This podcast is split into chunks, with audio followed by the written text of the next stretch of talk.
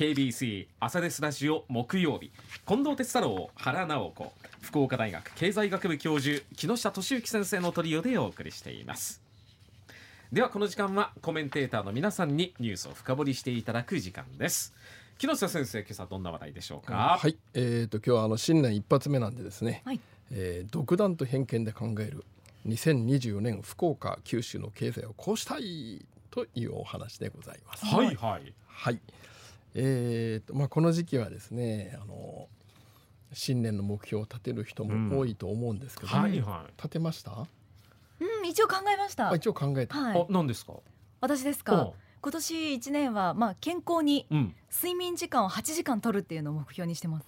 結構朝早い仕事なのにそうなんです8よ。時間ってまあまあ早く寝なくていけませんよだからあの夜7時に寝ることを目標に。あそうやっぱ睡眠が大事だなと思って。まあね。うん。あーいやもう私も本当健康第一。本当ね。はい。えはい。で日本型の成功法則はん。だいぶ前も何年か前にここで話したと思うんですけど、はい。別に1年の目標を立てなくてもいいんです。ーえどういうことですか？ん。要するにまあ来た仕事を毎日毎日一生懸命やろうと一日一日を一生懸命生きていけば、うん。そのうち天命が見つかるという考え方でして。ほでなんかね目標を立ててそれをチェックしてまた見直してというプランドゥ C とかなんとかってあるんですけど、うんうんうん。それはあのヨーロあの西洋から入ってきた考え方。へえねもともと日本型の成功法則は、うん。まあ別にその今年も頑張ろうとかですね、う。うん。まあその原さんが言ったみたいに8時間寝ようとかでうん。OK なんです。うはい。ん。まさに原さんのやつは日本型成功法則。例えば仕事でこうして、えー何回コンサートやってとお客さんを何何人集めてってインターネットでグッズ何万円売ってとかっていう目標じゃないじゃないですか、はまさになまさに日本型い。えー、成功法則、日本型なんだうん。私。し。っかり寝て頑張ろうっていう、はい。そういうことですから、いやもう素晴らしい。日本型成功法則、うん。はい。はいなんですね。ううんん。でまあ、よくこの時期もあの会社の人たちが今年はこうしようとかなんとかって定められると思うんですけども、えー、と通常参考にされるのがですね、えー、大体あの日本経済で今年はこうなりますみたいな特集を、まあ、いろんな経済新聞何新聞と言いませんが組んだりするんですね。はい。で例えば日本経済今年はこうなるみたいな本があんまり出なくなったんですけど、うんまあ一応出るわけですあね。あなんであんまり出ないかっていうとね、うん。予測が当たらなくなってきたからす。あすごくもう難しくなってきてて。で私もですね、まあ、某経済新聞の大体元旦か3日大体まあ元旦に出るかな、うん。今年の為替とか株はこうなりますっていうね、うん。予測を有名な企業の経営者の社長さんたちが10人ぐらい並べてするコーナーがあるんですが、うん。ほぼ外れます。あら。あーえ。で私は最近見なくなりました。じゃあ逆張りするといいってそうそうそうことですよね逆張りするといいんですよ。ほぼ外れるので、そうじゃないパターンが起こるっていうね。えというぐらい当てにならないもんなんですえね。あでまああのまあ話ちょっと飛びましたけども、あのーこういうですねまず今日のタイトルはあの経済をこうしたいっていうタイトルになってるんですけどこれが重要でして、はいはい。あのこの時期ですね今年の経済はこうなるとかこ来年はこうなるとかっていうのをあの見る方たちが実は意外と多いんですが、うんその時点ですでに黄色信号が点滅していると。うん。だからあの情報を鵜呑みにしないで、えー自分で確認するとか本当かなと思うということが非常に必要になってくるんですね。うんで私がなんでこれを思ったかっていうとですね、はい年末年始いろんな方と会ったんですけど福岡市人口170万人になるんだ。すごいねっていう人が結構いてですね、うんうん であなたたちデータ見てませんねと、えー言いたくなりましてですね、うん。中身見ると増えてるのはあの65歳以上の方たちだけ、うん。でまあそれがわ悪いとは言わないんですけど、うん。みんな若い人が増え続けると思ってるんですうよ。ん。でちゃんとデータ見ようねと、まあ、もちろんあのあのデータをあの確認せずに報道する方にも問題はあったなとあの記事はつくづく思うんですけど、ね。うん。今年は皆さんがまず何かあったらデータ見ようねともう今インターネットで簡単にですね元データにアクセスできるので、データ見て考えましょうねと。うん。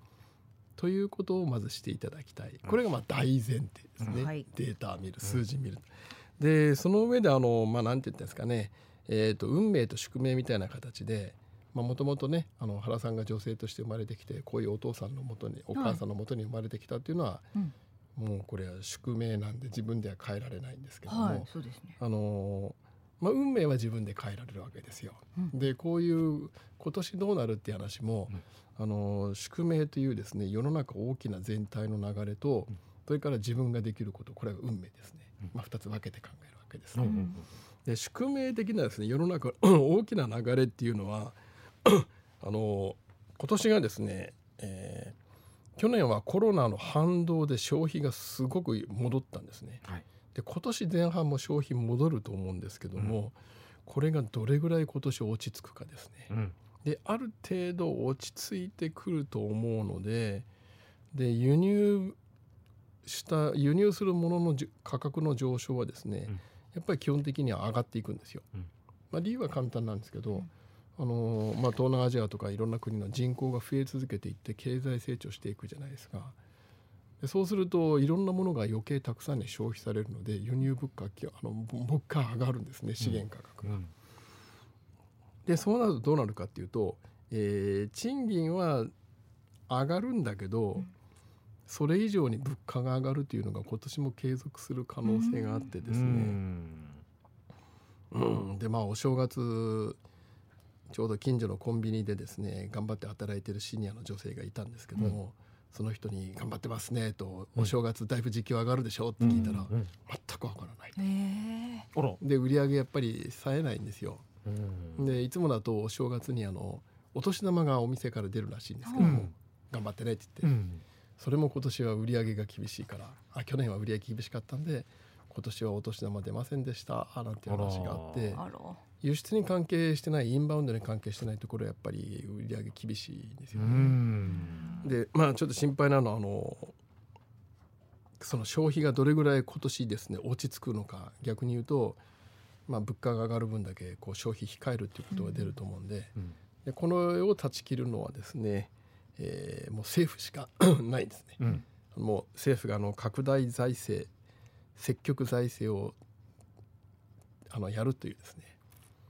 ということを、まあ、多分今年総選挙があるので、うん。衆議院議員選挙あるんでですねそういう政党に投票するもしくは自分が支持している政党がそうじゃなかったらちゃんと積極財政やってくれと消費税減税もしくは廃止してくれと、うん。ということを言わないと今年の経済はやっぱり冴えないですね。うん。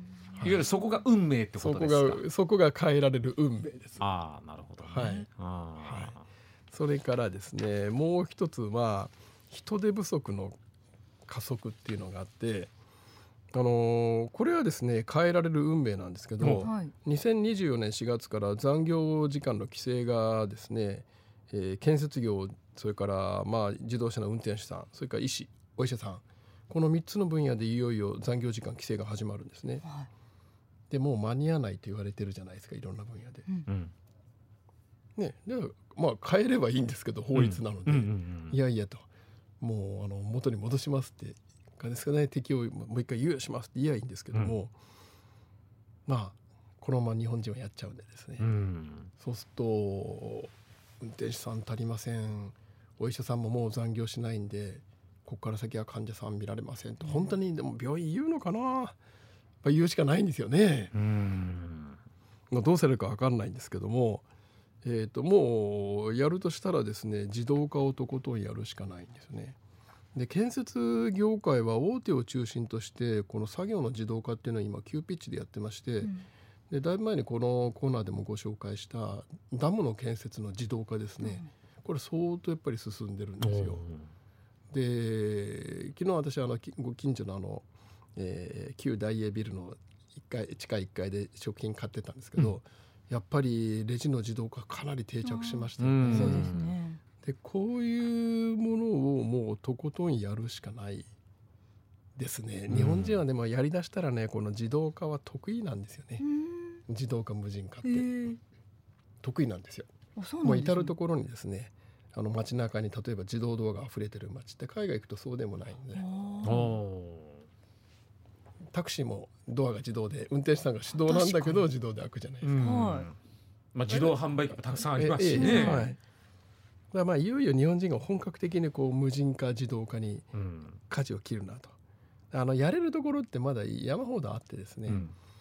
例えばあの運送でいうとあのラストワンマイルっていうんですけどあの近所の中継基地から自宅に配達するまでが、まあ、大和さんが来て佐川さんが来て日本郵便が来てですね。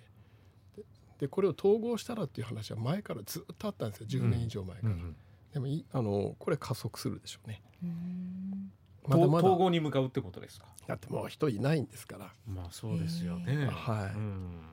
まああのできるとこもう山ほどあるんですね、うん。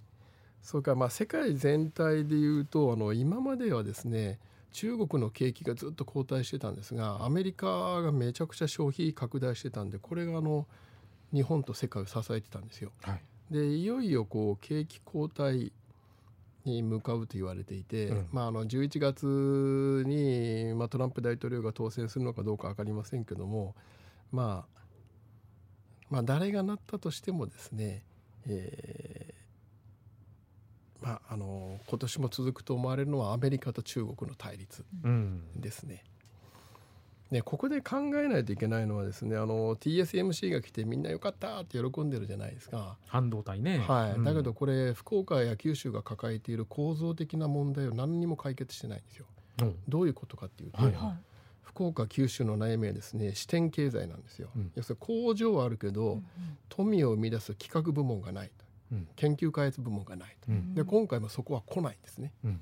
研究開発部門や本社の企画部門は来ないので、うん。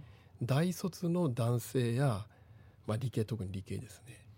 それから女性がここに戻ってきて働きたいっていう職場が増えるわけではないんですよ。ううん昔のように九州はあの工場はあるんだけど、まあ、企画部門がないとという問題は何ら解決されてないんですよ。うんでそこに相変わらずこう皆さんが気が付かずに喜んでいて要するに本社がないんですよ本社が。うんなるほどで私はそれはですねあの九州や福岡に本社がある企業が本社としてこう全国や全世界に売り上げ増やしていくしかやっぱりそれ解決しないんですね。うっんていうところにまず気がついてもらいたい。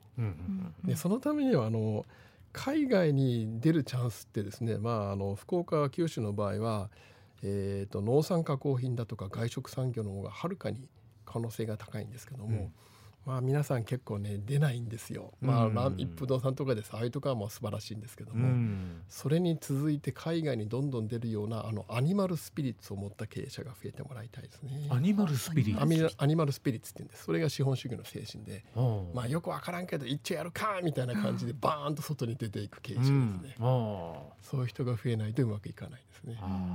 どうしてもこう二の足を踏んはいでしまう踏んじゃいますね。ああそういうこと。はい、だから私はあの今年あのヨーロッパにおかき工場を作る会社を探さないといけないんでほそれはなんとか見つけたいなと思いますね。ヨーロッパでおかきって。おかきもう定着してます。あそうなんですか。5種類のミックスおかき作るところはあです。へえでそれはただ中国製やベトナム製のなんちゃっておかきなんでですね。ああ日本製日本の企業来て作ってくれっていう要請いっぱい来てるんですけどね。うんそれが福岡九州の企業がいけたらいいなといつも思いますね。今年は探すんですけど私は。あそういうとこ。先生が？はい。あ。見つけないと。で、うん。外からお金稼いできてうん。九州と福岡を豊かにしないと、うん。はい。というようなことを考えております。ありがとうございました